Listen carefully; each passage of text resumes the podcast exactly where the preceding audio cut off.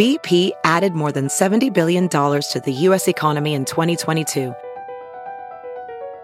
Investments like acquiring America's largest biogas producer, Archaea Energy, and starting up new infrastructure in the Gulf of Mexico. It's and, not or. See what doing both means for energy nationwide at bp.com slash investing in America. Welding instructor Alex DeClaire knows VR training platforms like Forge FX help students master their skills. There's a big learning curve with welding. Virtual reality simulates that exact muscle memory that they need. Learn more at meta.com slash metaverse impact. As you write your life story, you're far from finished. Are you looking to close the book on your job? Maybe turn a page in your career? Be continued at the Georgetown University School of Continuing Studies. Our professional master's degrees and certificates are designed to meet you where you are and take you where you want to go.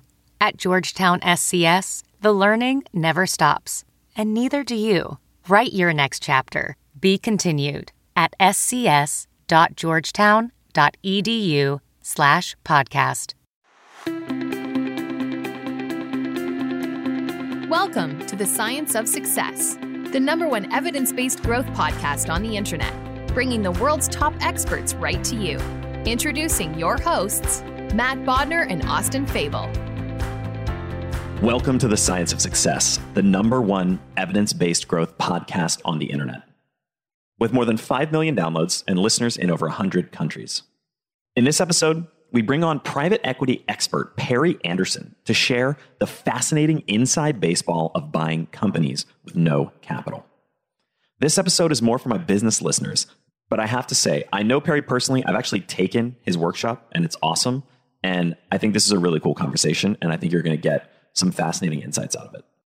Are you a fan of the show and have you been enjoying the content that we put together for you? If you have, I would love it if you signed up for our email list.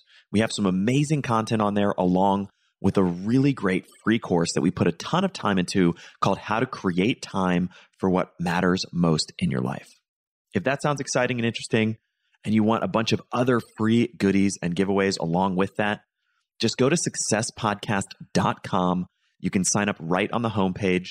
That's successpodcast.com. Or if you're on your phone right now, all you have to do is text the word smarter that's S M A R T E R to the number 44222.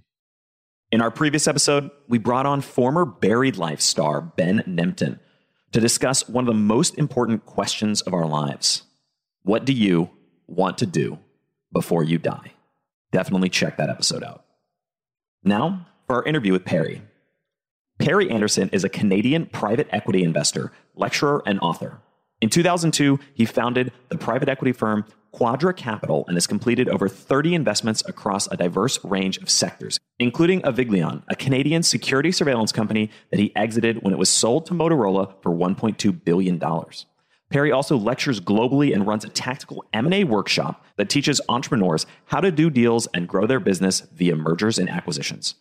He's also the recent author of the book Red to Black: The Art of the Corporate Turnaround. Perry, welcome to the Science of Success. Hey, Matt. Thanks for having me. I appreciate your time. Well, we're super excited to have you on today, and the topics that we're going to talk about in the field that you come from are topics that are near and dear to my heart. So I'm excited to uh, to jump in. To start out, I'd love to hear a little bit about how you got involved in the private equity world and really what your approach is today. Yeah, yeah. I guess my background. So I'm um, Canadian by nationality, so but I sort of identify as a bit of a global citizen. So I sort of split time between homes in in Vancouver, BC, and London, England, and um, yeah, I started a, a, private equity firm, kind of in the loosest sense of the word, in back in 2002, called Quadra Capital. We're a relatively small boutique, and we sort of we focus on sort of the lower end of the the M&A market. So companies that are typically doing sub 20 million in turnover, not focused on kind of the bleeding edge tech companies, but sort of all of the companies that are sort of established and have long sort of track records of profitability. And so, small team at Quadra, so headquartered out of uh, out of Vancouver, have a, an office here in, in London, which is where I'm at uh, today. And we sort of, yeah, we've got a footprint in kind of the US, UK, and Canada. So 11 of us on the team everybody comes from fairly blue chip backgrounds. Everybody sort of has worked from sort of the likes of Goldman Sachs to Rothschild, PwC, Carlyle Group, etc. But we don't see ourselves as sort of stodgy bankers. We're um, we're sort of entrepreneurs and deal makers that are out sort of looking to um, do deals and hopefully craft uh, meaningful exits. So that's sort of what we do sort of 90% of the time. And uh, probably the other 10% of my time is I also sort of lecture globally on the topic of SME M&A. So people that are out sort of looking to go out and potentially do their own deals and go out and acquire a you know small to medium sized enterprise and uh, typically without having to go out and use a lot of your own capital in order to transact. So I guess in my own journey I've I've sort of made a lot of mistakes and going, you know, walking into banks and having to, you know, personal guarantee things and, you know, put up your house as collateral and give, you know, pints of blood and give the kids away and all these good things. But I, have kind of come to realize that there's you know, hopefully smarter ways to, to transact. And so we've got fairly good inroads into the, the capital markets and sort of spent a career sort of raising money through the, the capital markets. And, and so we've, uh, I guess we've completed about uh, over 30 deals in the past, I guess, since, since 2002 and bought and sold several businesses. And we've taken three companies public and again, kind of raised quite a bit of capital through the, the private and alternative finance markets. And so we've, you know, we're fairly comfortable in that space and it kind of underpins what we're doing. And so I do this and sort of eat my own cooking on a full-time basis, but again, sort of, you know, happy to sort of share knowledge to people that are looking to do deals for themselves as well. That's so interesting. And, and I want to break down and get it, you know, sort of specific on some of these things. So broadly speaking, you said under 20 million in revenues, the target that you guys look at. Do you have rough EBITDA metrics that you like to focus on? And are there industry verticals that you typically play more in? Obviously, you said maybe cutting edge kind of high tech stuff is not necessarily of interest, but are there sort of industry segments that you find most interesting? Yeah, so we're sector agnostic. Aside from we're not looking at kind of bleeding edge companies who you know figure that you know they're not making any money per se or they're they're hemorrhaging cash, but yet they're of course they're going to sell to Google for a gazillion dollars. So we're not looking at uh, businesses like that. We're looking at basically anything else, anything else with a sort of a stable balance sheet and sort of a history of profitability and low debt levels. Size wise, again, sort of sub 20 million. That's pretty much by design because larger private equity they don't want to look at small deals. They just can't make the economics work of going into that space. And for sort of a, a micro investor or a small business purchaser, they usually tend to look at stuff that they can sort of rationalize and that they can figure that they can do in line with what they understand. So if somebody has $100,000 of you know, cash in their jeans, they're probably going to buy something that's in line with what they've got. They're going to buy a hundred or $200,000 business. And so there's a real gap between sort of the small business buyer and large private equity. And so we, we sort of play in that space where there is not a lot of legitimate business buyers in that you know in, in, that market. And so we're kind of living in really interesting times right now. So I, I guess on one side of the ledger got all the baby boomers that are now retiring. And so it's the largest macroeconomic shift that's been going on sort of in the, the history of the world. And so it's really interesting. We've got people that it's not a, a want to retire it's a need. And so they're either you know they're either looking they need to get out from they're just getting old, they're sick, they're tired, they're dying, they're getting divorced, whatever the, life circumstance, but they need to get rid of this business. The kids typically don't want these businesses. The kids want to go out and do the startup that's going to hopefully sell to Google for a gazillion dollars. And so, you know, kids don't today don't want to run mom and dad's widget manufacturer, but there's more and more of these coming to market all of the time. And so that's on one side of the ledger. The other side of the ledger is there's a disproportionate amount of capital that's actually available for acquisitions.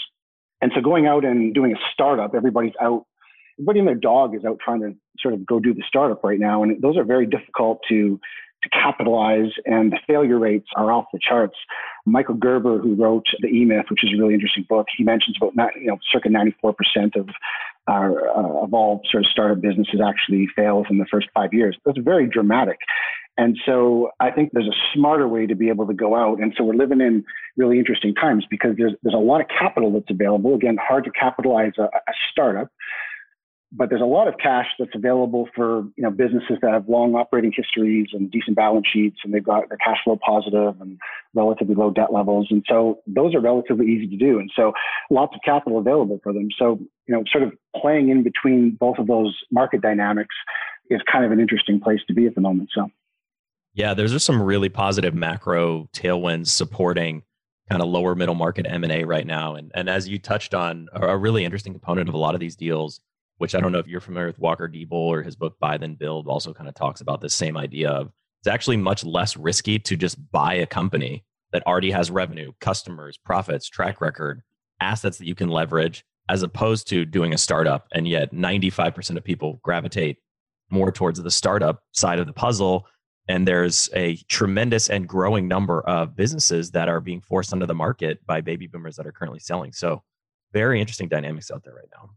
Yeah, yeah, 100%. It is a great time to be able to do this. And again, sort of a lot of capital that's available for this. So I've got a good friend of mine who, who actually is US based. He, he runs a fund and, and their fund is, you know, they will put up sort of upwards, just to give one, one example, you know, they'll put up up to 100% of the capital required to go out and, you know, for somebody to buy a business. And there's a lot of these shops that are just sitting on, on way too much capital at the moment. And, you know, from somebody on one side of the fence is where am I going to get the money to do this? People on the other side of the fence, sort of in the capital markets, they're saying, look, we're sitting on a ton of cash. And this last year sort of has obviously been a bit of a black swan event with COVID and all the ramifications from that. But it, you know, it's been somewhat problematic for these companies, uh, the finance firms, to be able to deploy all this capital. And so there's a lot of pent up demand, and they're really looking for you know for smart homes to you know to deploy this capital into. So yeah, timing is great to be in this space.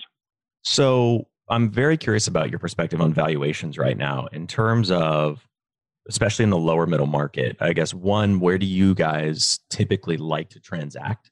And I'm sure it varies by industry segment a lot, but just sort of rough metrics. Where are you trying to kind of land from an EBITDA multiple standpoint? And then what are you seeing from a valuation standpoint of deals that get funded by institutional capital or, or, you know institutional LPs or whatever, where do you typically see them being comfortable with the valuation versus being uncomfortable? Yeah. So in terms of them being comfortable or uncomfortable, I think it's really, it's more in terms of how do you de-risk the transaction. So, you know, we're de-risking that by these are not new businesses. These are very well established businesses. Again, as I mentioned before, long, uh, you know, long history and long track records of profitability. So we're de-risking it from, you know, nobody's going to give a seller sort of a, a bag of cash on closing and let them sort of walk off into the, into the sunset. So, you know, we're typically raising sort of a typical deal structure for us is, you know, we're putting down circa 50% cash down on closing, and then, you know, the balance is going to be some form of uh, deferred consideration or earn out on the back end to sort of round off the transaction. And, and again, to kind of de risk the proposition. And so funders like to see that. They like to go into something that's de risked where, you know, the, the seller is, is going to be taking some risk through this, through the deal. And so it's a multi year deferred or multi-year sort of earnout. And so they tend to get comfortable that they know that, hey, look, even if the seller is you know, going to be sort of sitting on the proverbial beach next week. I mean, he's going to be tied in and handcuffed from, you know, from a standpoint that he's got to take some payments over time. So that's what we're kind of seeing in the capital market side of things. And so from a valuation or a, a, an EBITDA multiple perspective, I would say by and large, sort of the sub 20 million, you know, non-bleeding edge tech company, they're kind of trading for between sort of three to four X EBITDA, something like that. Obviously, it sort of levers down if it's a low barrier to entry business that doesn't have the clients on contractual recurring revenues, et cetera, et cetera.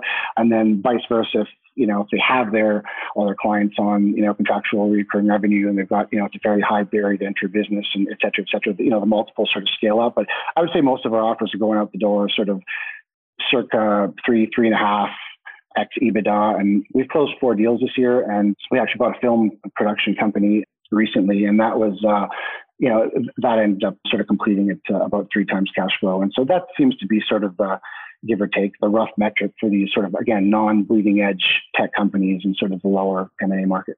Very interesting. On the deferred compensation piece of the puzzle, do you have a i mean i'm sure it varies by specific transaction but do you have a, a, preference or do you see funders typically having a preference for stuff that skews more towards hard traditional seller financing versus earnouts? Do you think that they're roughly i mean they're very similar but they're not exactly the same thing.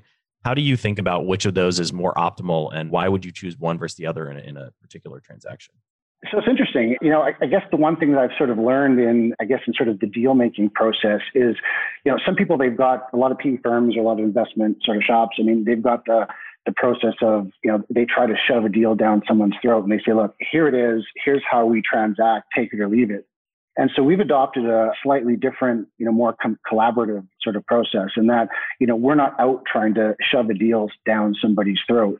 We're out we're trying to find the why and what's driving the seller to actually be exiting out of the business that they're sort of looking to get out of. And, and everybody has, you know, their perspectives are very different. I mean, we worked on deals from, you know, a gentleman who was actually in a hospice dying and he's obviously trying to get his his estate in order. So i mean that's his driver. We've dealt with people that are getting divorced. We've got people that are just burnt out and just completely tired. They've got second third businesses. This one's just a thorn in their side. They just don't want this anymore. So that driver are, are all slightly different. And so what we would do in our process is we'd rather try to tailor something around what they're actually looking for as opposed to sort of again ramming it down their throat. And we find that that's a much better way to approach a transaction because you know, look, if you're dealing with large sort of corporate M&A, you've got a board talking to a board. There's not a lot of emotion that's sort of tied into these deals.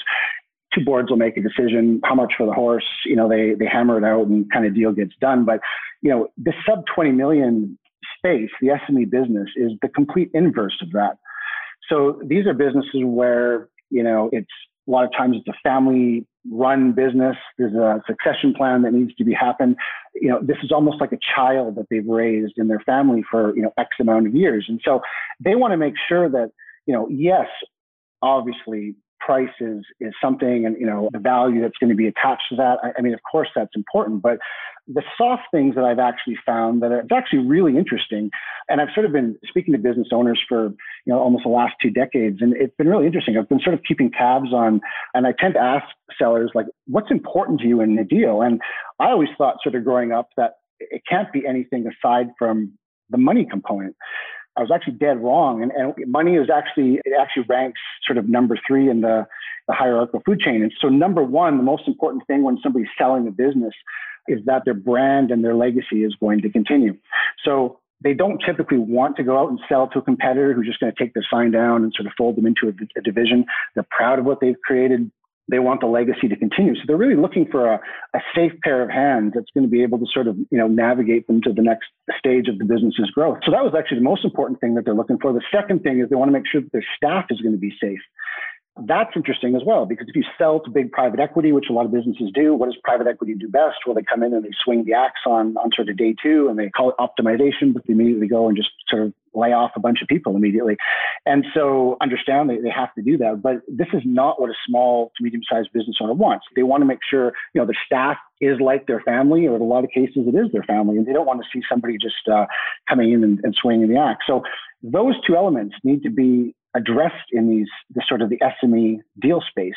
It's not just the money. Yes, money is, is sort of the third thing that's important, but again, sort of brand, integrity, legacy, and staff are all things that sort of come ahead of it. So we sort of try to wrap a deal structure that's going to be able to address all of those things. And I think the paradigm shift for me happened was I used to go out and sort of try to hammer a deal down and say, look, this is kind of, you know, how we see it, sort of more of a take or leave it type attitude. But I think the, um, you know, as I've sort of, I guess, matured into what I'm doing, I mean, we're, we sort of have the, the opposite approach is that we really just want to see what's important to somebody and we want to build a structure, sort of a win-win structure around our deal. And I think if we can do that, if we can de-risk it, if we can get the seller what they want, we should find a way to, for ourselves to be able to take care of it ourselves. And yeah, usually a funder's typically happy with that as long as the transaction is going to be de-risked.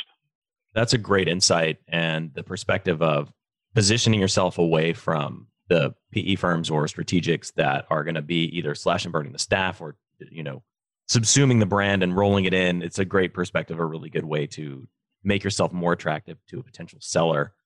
From digging down on the capital partner side a little bit more, where do you typically see capital partners landing? You touched on the idea of maybe 50% of the, the consideration being deferred. Where do you typically see them landing in terms of, or do you see much of a preference between seller financing and earnouts uh, around that piece? I would say there's not one size fits all. You know, we got pretty good access into the sort of the North American and UK capital markets. People look at this from a different perspective. I think as long as the deal is de-risked, so there's going to be some form of deferred, some form of earnout, Perhaps it's a blend, perhaps it's one or the other. Funders and financiers are typically not completely fussed about how much of each is, is going to be weighed. As long as the overall deal makes sense, as long as you're paying a fair price, as long as the debt can be serviced, and again, as long as they can see this transaction being um, de-risked from their standpoint, then it's uh, yeah. However, it sort of slices and dices is fine. That makes a lot of sense. How do you think about, or what's your approach at Quadra to your capitalization structure? Are you a funded PE shop? Are you more of an independent sponsor? Do you have a hybrid model? How do you think about your broader capitalization? Yeah, that's a really interesting question. So um, we've given a lot of thought. So we're not a fund, and that has actually turned out to be by design. So I started my career as, as an entrepreneur and I've actually got a, a, slightly different career journey. I've actually never had a job before. I've gone right into entrepreneurship at a, at a very young age and sort of uh, promised my mother that if, you know, let me start with one at a young age and if it completely fails, I promise to go back and get a job. And fortunately, I haven't had to do that. I just sort of kept rolling, but always in the back of my mind, I always think I'm going to have to go back to my mother one day, but fortunately, I haven't had to do that. but yeah, so we've given a lot of thought about this actually internally. So we are not a fund actually. And so this has been by design because when I started out my career doing deals, I was sort of cobbling together some of my own capital and going out and try to find either investor or bank debt to be able to close on it and, and kind of, you know, doing it that way. And I made a lot of mistakes going down that path and using sort of conventional bank financing and, and all this. And so we've, we've sort of evolved. We, we had some conversations probably almost a decade ago talking about do we want to go down the path of becoming a fund? And we actually sort of ruled against it because being a fund, it comes with a lot of obligation. And so you've got to obviously be able to to receive capital, you've got to be able to deploy capital, you've got to be able to exit your investment, repatriate the capital. So there's a lot of moving parts to that. And there's a lot of demand on having to get a deal bought or sold and that's tough. I mean, especially moving into you know uncertain markets. If you've got you know three, four, five year time horizons, things obviously change. And so I'm fairly lifestyle driven, and I sort of try to. I don't want all that pressure to be able to do that. I don't want to have to do a deal or not have to do a deal. So we've sort of gone against going out to become an actual fund, and so we are fundless sponsor. However, you know we've we've got you know sort of decade plus relationships with sort of key funders in, again, kind of the UK, US and Canada that we sort of go to for, you know, for capital for various deals. And so we're not really in a position that we have to do a deal, which is actually, I think, is an enviable place to be. And so we don't have to do anything. And so we just sort of do things as they come up and however they make sense and however, whatever feels right. And however we can carve out a win-win scenario is, is kind of the way that we kind of view, view business. So, how has your approach changed away from traditional bank debt and personal capital to? I mean, we touched on some of the deal structure components earlier, but where are you sourcing funds from typically, and what do those funds look like? I.e., are you pulling from family offices? Are you pulling from SBIC lenders? Are you pulling from still some traditional banks, you know, non-traditional lenders, debt funds, and then is that typically more in the form of equity, mezz, senior financing, et cetera? Yeah, so we um, we basically veered away completely from sort of the conventional bank. I mean, you know, a conventional bank, they've got zero entrepreneurship to them. I mean, they're all about, you know, give us three times the collateral and, you know, maybe we'll give you back sort of, you know, one time, you know, in terms of a loan. And so not in the business of sort of putting up all these, you know, my house or children to be able to pledge as, as collateral. And so, so yeah, we've completely veered away of that. So we're typically, yeah, we do use a lot of uh, family offices. We've got a lot of contacts. We've also got sort of kind of senior senior slash mezz groups that like to participate. So they'll put in sort of, you know, more aggressively priced, sort of fixed price debt, if you will, to be able to sort of close off these transactions. And again, usually our structure is we're typically putting in sort of 30 to 50% cash down by way of, you know, fixed coupon debt. And then the rest is going to be carried as, again, kind of deferred or, you know, and or earn out. And so that's kind of rounds off the transaction. And so that's been quite interesting as well from a personal standpoint because I sort of didn't realize that it was possible that you could go out and do deals without using any of your own capital. And, and probably the first half a dozen of deals that I've done kind of growing up as a, as, as a youngster trying to figure this out, I didn't really have a mentor per se. And so I was sort of, you know, going through all the setbacks and the failures and the struggles of kind of having to piece this all together myself. And I didn't think that there was another way to do it except for going to the conventional bank. But what I've actually come to realize is that there's a much larger secondary market of capital that would take a sort of an aggressive approach. And as long as a company's got, you know, sufficient cash flow and, and, and a decent balance sheet, they would certainly be willing to advance against that to be able to complete a deal. And so the spotlight, if you will, tends to come off of yourself. So when you go to a, a conventional bank, it's all about you and what's your credit score and how much money you have in your bank and you know prove yourself to us but when you're actually going out to the alternative finance markets, the spotlight comes off yourself and it's it's much more geared towards the asset that you're looking to acquire. And so they're, they're more concerned about, again, the cash flow that that produces and, and what does the balance sheet look like. And, and so, yeah, a lot of these deals can be structured. So we're typically not even using any of our own capital to be able to go out and, and transact. So that's been a little bit of an epiphany on my journey because I, I didn't realize that you could, you know, not, not go to the bank to fund a transaction. And there's a whole other world out there kind of behind the closed door that you know it's a big space and there's a lot of capital that will will take a view on a lot of deals like this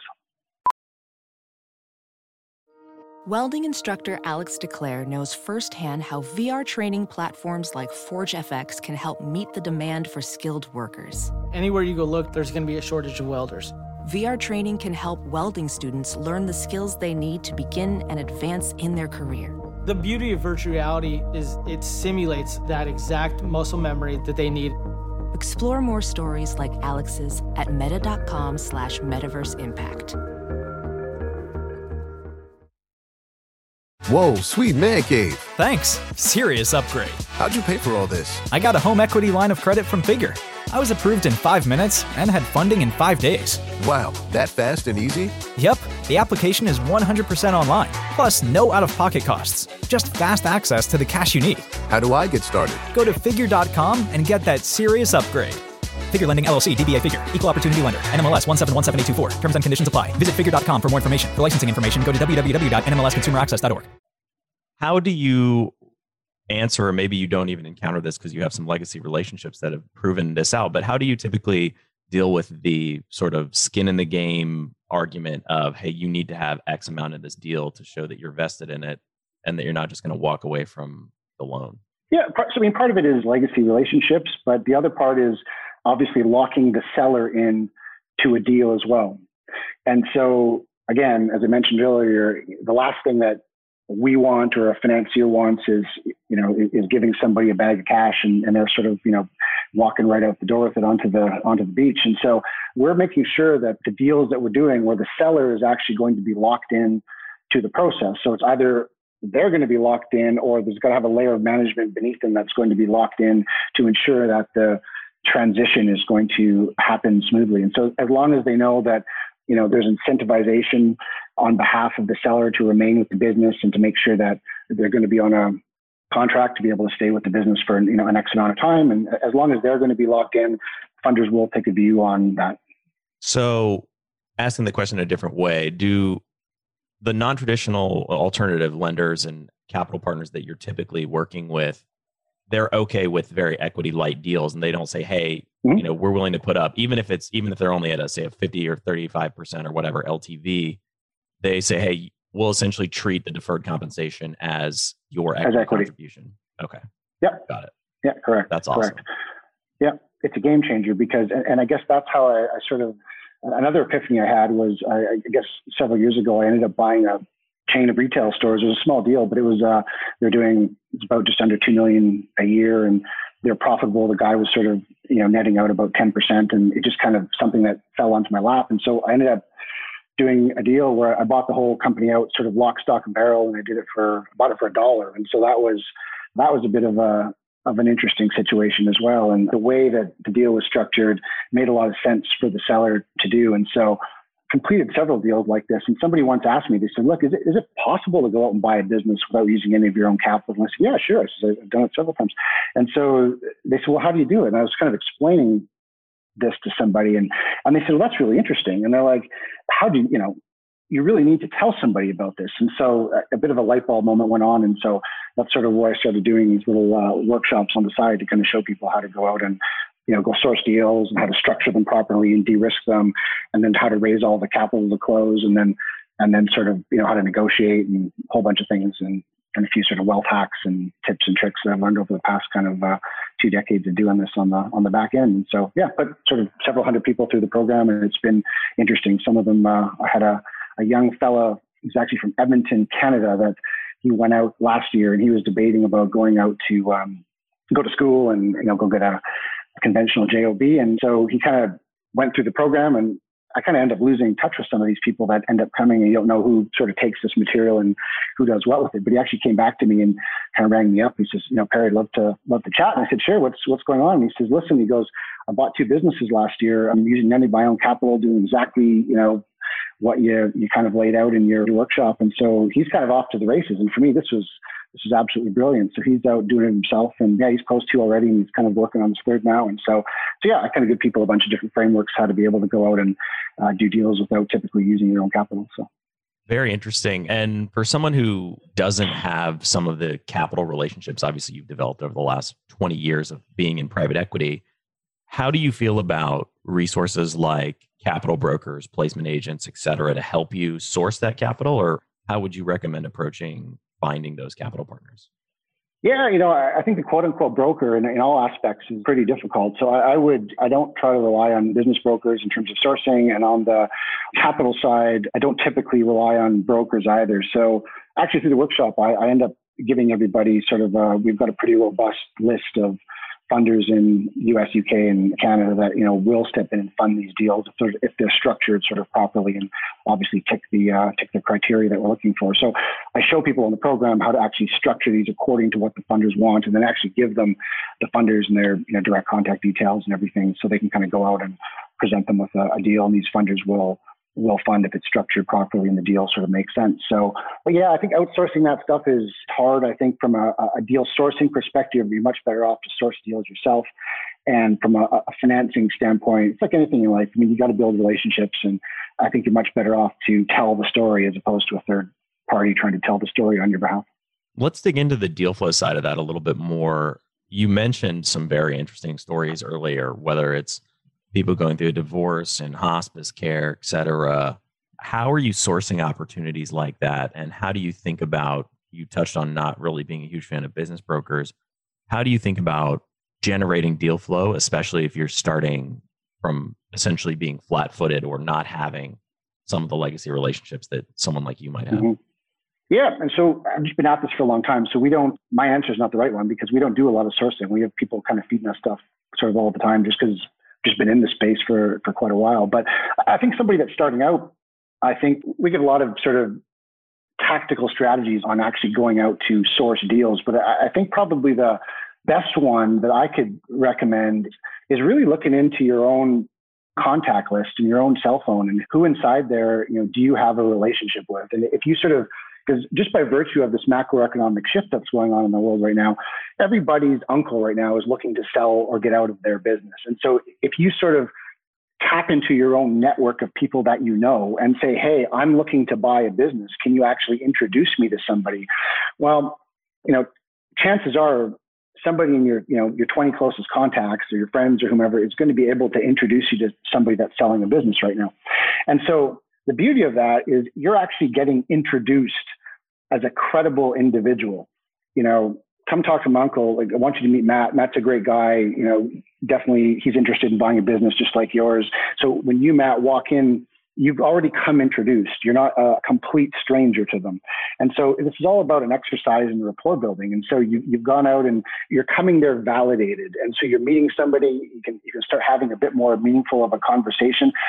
And it's not about positioning yourself as, you know, we're you know the private equity firm that's you know looking to do a, a lopsided deal with you and offer you 10 cents on the on the dollar. No this is all about approaching them from a, a very collaborative standpoint. Like understand you need to get out of this thing and you're a safe pair of hands matt and how can we figure out a way you know to make both sides of the equation work? And so this is all very relationship driven and the best deals work as a function of the quality of the relationship that you're able to build. And just looking back in my career, I mean, there's a direct correlation with the, the businesses that I've been able to do deals with are the ones where I've spent a lot of time and, and I've built great rapport with these people. And the ones where I haven't built as great rapport and I haven't spent as much time, I haven't been able to get them over the line. And there's a there's a real correlation attached to this. And uh, again, just as a function of the the space that we're in, we're sort of looking at the small to medium sized enterprise. And those are very sort of unlike the large sort of corporate M&A transaction. You know, these smaller deals, they're very relationship driven. So I think going back to the, you know, question about sourcing, how do you source these or how do you find them? you know, there's lots of things you can do, but I think the best one is to tap into your own network. You know, contact your 10 or 15 closest contacts and say, look, who do you know that's selling a business right now. Can you introduce me to them? And you know, chances are then they will know somebody, and chances are, you know, hopefully you've been a, a good friend, and they're going to introduce you uh, as a person of substance and credibility and a safe pair of hands. And and you know, start these conversations, start having these conversations with with sellers because you'd be surprised once you actually get into conversations with these sellers, what they actually want and what they're looking for actually changes. If you go to a business broker you're going to get one side of the story and you're going to get a narrative that's been produced by a broker. And a lot of times it's based on very unrealistic expectations. The broker's going to say, Oh, we've got, you know, come sign up with us. We've got sellers that are going to pay you a gazillion dollars for your business and they're going to give you all cash on closing. And then if, if you go down that path and, you know, you sort of you bite the hook, I guess, and you know you're dealing with a brokered business. A lot of times the expectations are out of line, and so you know if you say, "Look, we're going to pay you circa three times cash flow for your business," they're going to, you know, they're going to be like, "Well, no, the broker told us you're going to give us, you know, ten times cash flow for our business," and so it just sets the tone off on the wrong foot. And so I think you're much better off to be able to go out and just establish relationships with your own network. And, you know, right now we're just living in a time where, again, large macroeconomic shift of, of people looking, not even looking, they need to sell their business.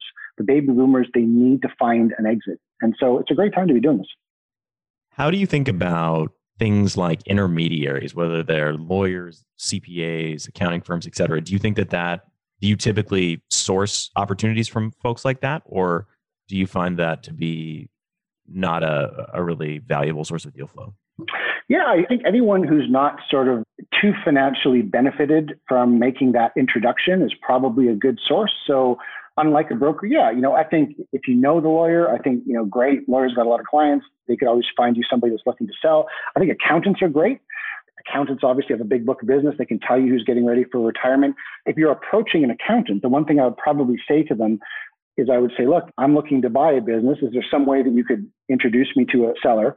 And keep in mind, Mr. and Mrs. Accountant, that you know we want to continue to retain, you know, your accounting services if we're successful at making a transaction happen. And that's sort of, you know, I guess the biggest fear as an accountant is that you know you're going to buy the business and their their sort of clockwork revenue stream is going to stop if you bring their accounting elsewhere. So, but if you sort of are upfront and just say, listen, we want to if you can make an introduction, we're absolutely going to retain you and, and, keep you engaged as the accountant on this deal. As long as they know that they've got, you know, you're not cutting off their reoccurring revenue stream, then, you know, they should be typically happy to, to make some introductions. So yeah, I think, you know, accountants and lawyers are, are a better place than brokers. Changing gears a little bit, how do you think about management at a lot of these businesses, especially in lower middle market SMB space? You have very disparate management pictures. In a lot of cases, it's one person holding the whole show together. Some instances, the sellers actually built somewhat of a management team. What's your approach to solving the management piece of the puzzle? Mm-hmm. Yep. So, you know, if you're a large private equity firm, you're going to do a transaction, you're going to be handcuffing the sellers to the desk. I mean, they are you know, PE shops are usually kind of the, the smartest guys in the room, especially when it comes to these deals. And they're, they know that, you know, there'll probably be some component of cash and, you know, some jam tomorrow that, you know, if you hit, you know, such a hurdle, you know, you're going to get, you know, more cash as you go. They know exactly how high to hit the bar. And a lot of times the, the seller sort of never gets that. But what they're going to do is they're going to absolutely handcuff the seller to the desk. They're not going to let them get away. And so that really defeats the purpose kind of in the small to medium size world of the seller that's actually looking to get out of the business. You know, handcuffing a seven year old person to the desk is not sort of a great way to do this. And again, this comes back to the soft things, like they sort of need to get out of the business. And so the way that we sort of take a view on this is we're here to listen as to what's the real driver of the business. Some of them say, look, we're happy to stay on for another one, two, three years. And so great if they want to do that. If they don't want to do that and they want to sort of, you know, kind of be on the proverbial beach, that's fine too. However, you know, the way that the handcuffs are going to work, they're not going to be a short pair of handcuffs, they're going to be a long pair of handcuffs. And so, yes, they can sort of sit on the proverbial beach, but they're going to be carrying a fair bit of the, the seller financing of that deal. And so that's how we're sort of hooking them in that, you know, if something starts to go sideways in the business and we, we phone them for a bit of advice or experience or what we need to to kind of get from them, they're going to take our call because they want to make sure that they're going to get the next payment. And so I think the way that that we would typically take a view on this is sort of the the more that they completely want out of the business immediately, you know, I think the, the deferred consideration or the earnout is going to have to be slightly longer, as opposed to somebody that says, you know, look, we just want to crystallize an exit, know what that looks like. We don't have to be out today, but we're happy to, to kind of phase out over the next kind of, you know, one, two, three years.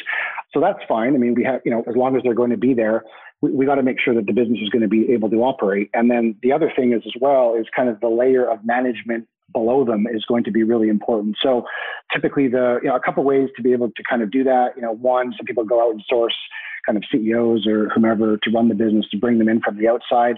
Yeah, I can do that. We've got kind of relationships with headhunters and such, but that's typically not what happens. Usually what happens is we get to know somebody and because it's all relationship driven and then it sort of happens to be, okay, well, you know, who's the next sort of uh, key person in this business? And this, oh, well, you know, Bob's been here for 24 years and he knows everything about the business and he's our key guy. And well, guess what? Bob just got a promotion.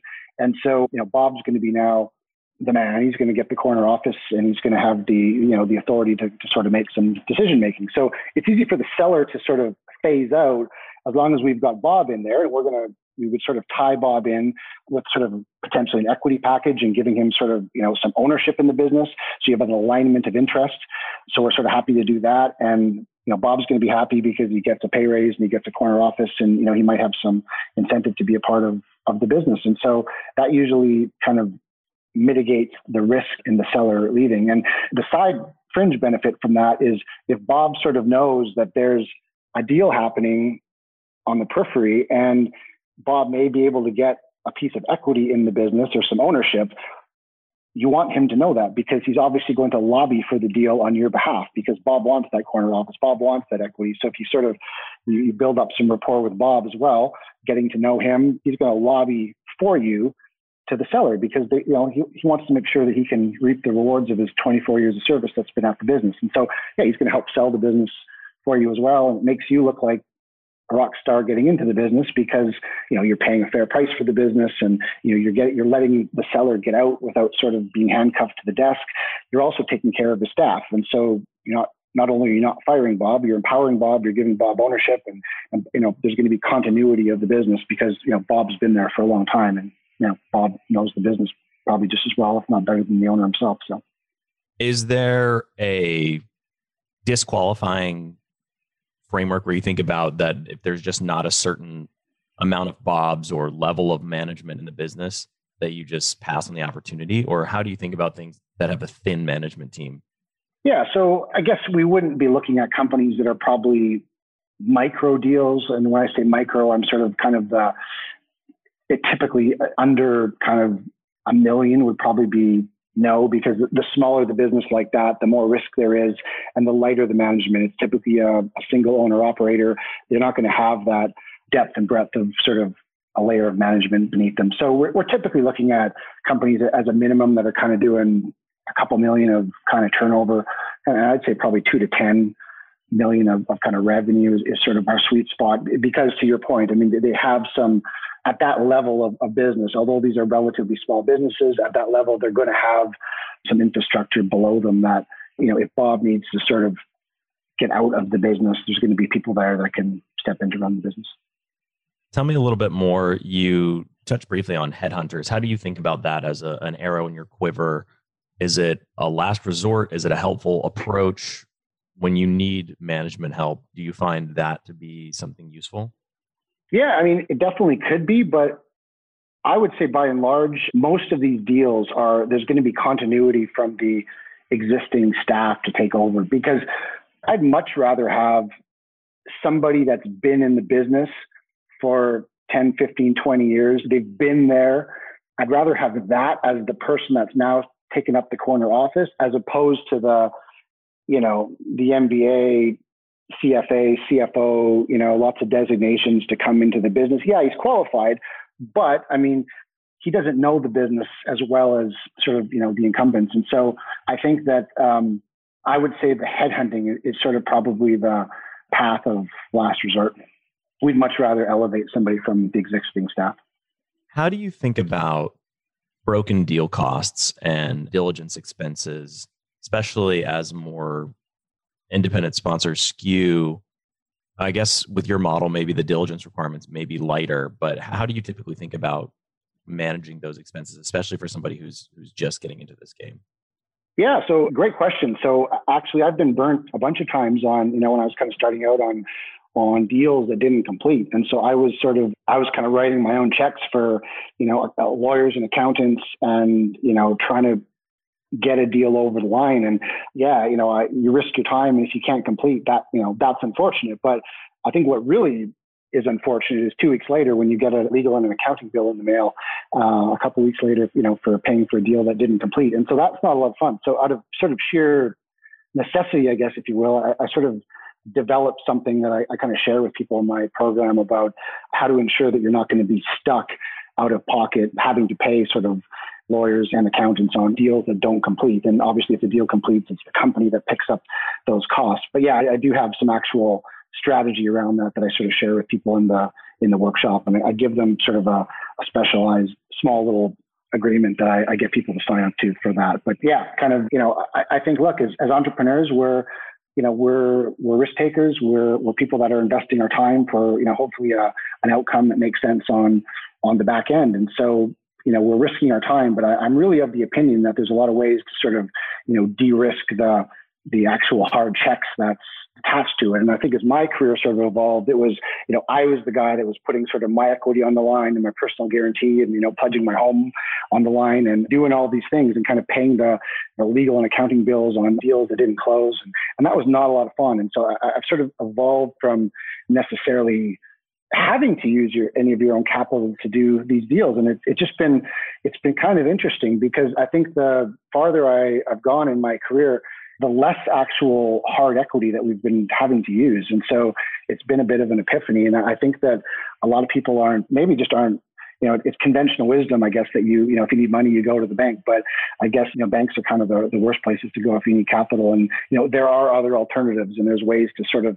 de risk a lot of this stuff. And there's a lot of frameworks that can be done. So you're not going to be uh, having to use a lot of your own capital or, or very little to be able to get a deal done.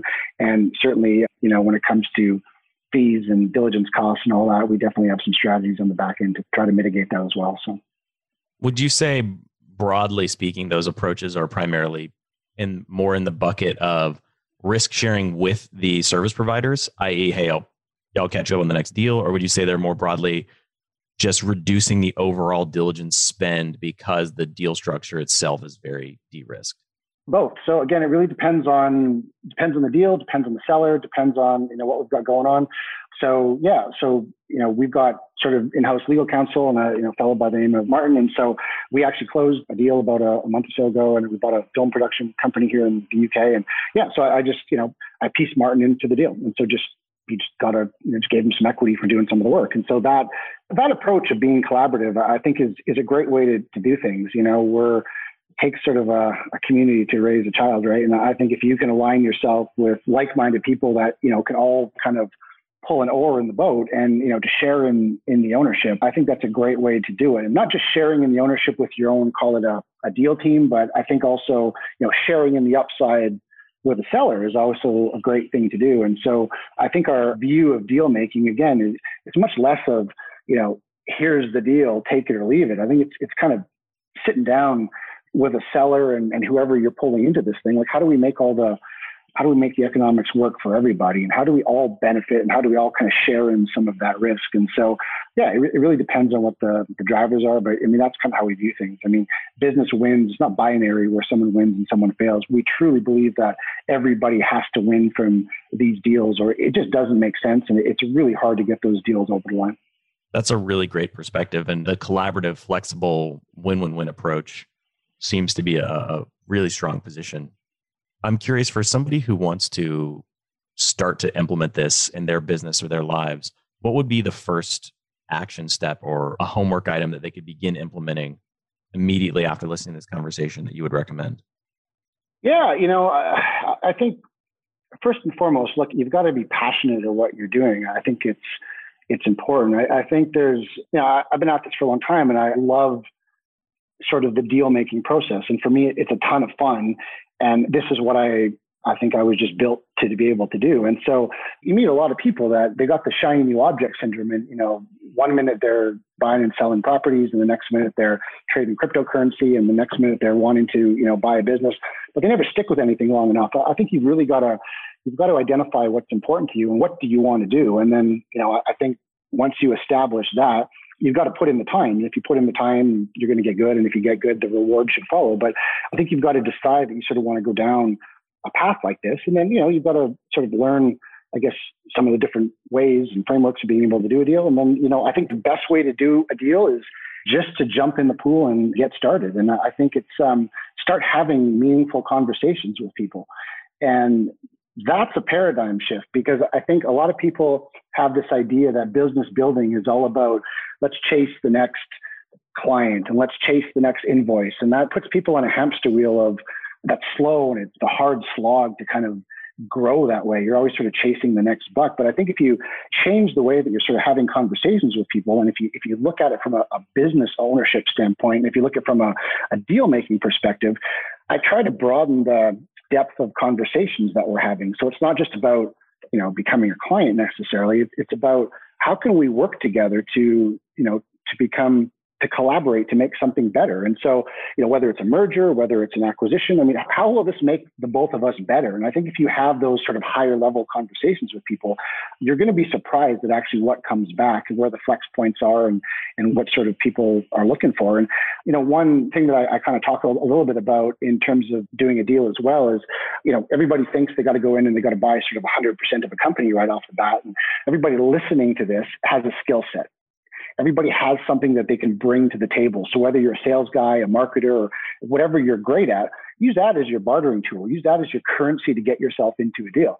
If you're a great salesperson, you go to a company and, and there's a lot of them out there that just they're not good at, at generating sales or they need more sales. Or if you position yourself as, look, I've been doing sales for years. And so how do I, you know, how I help you with your business?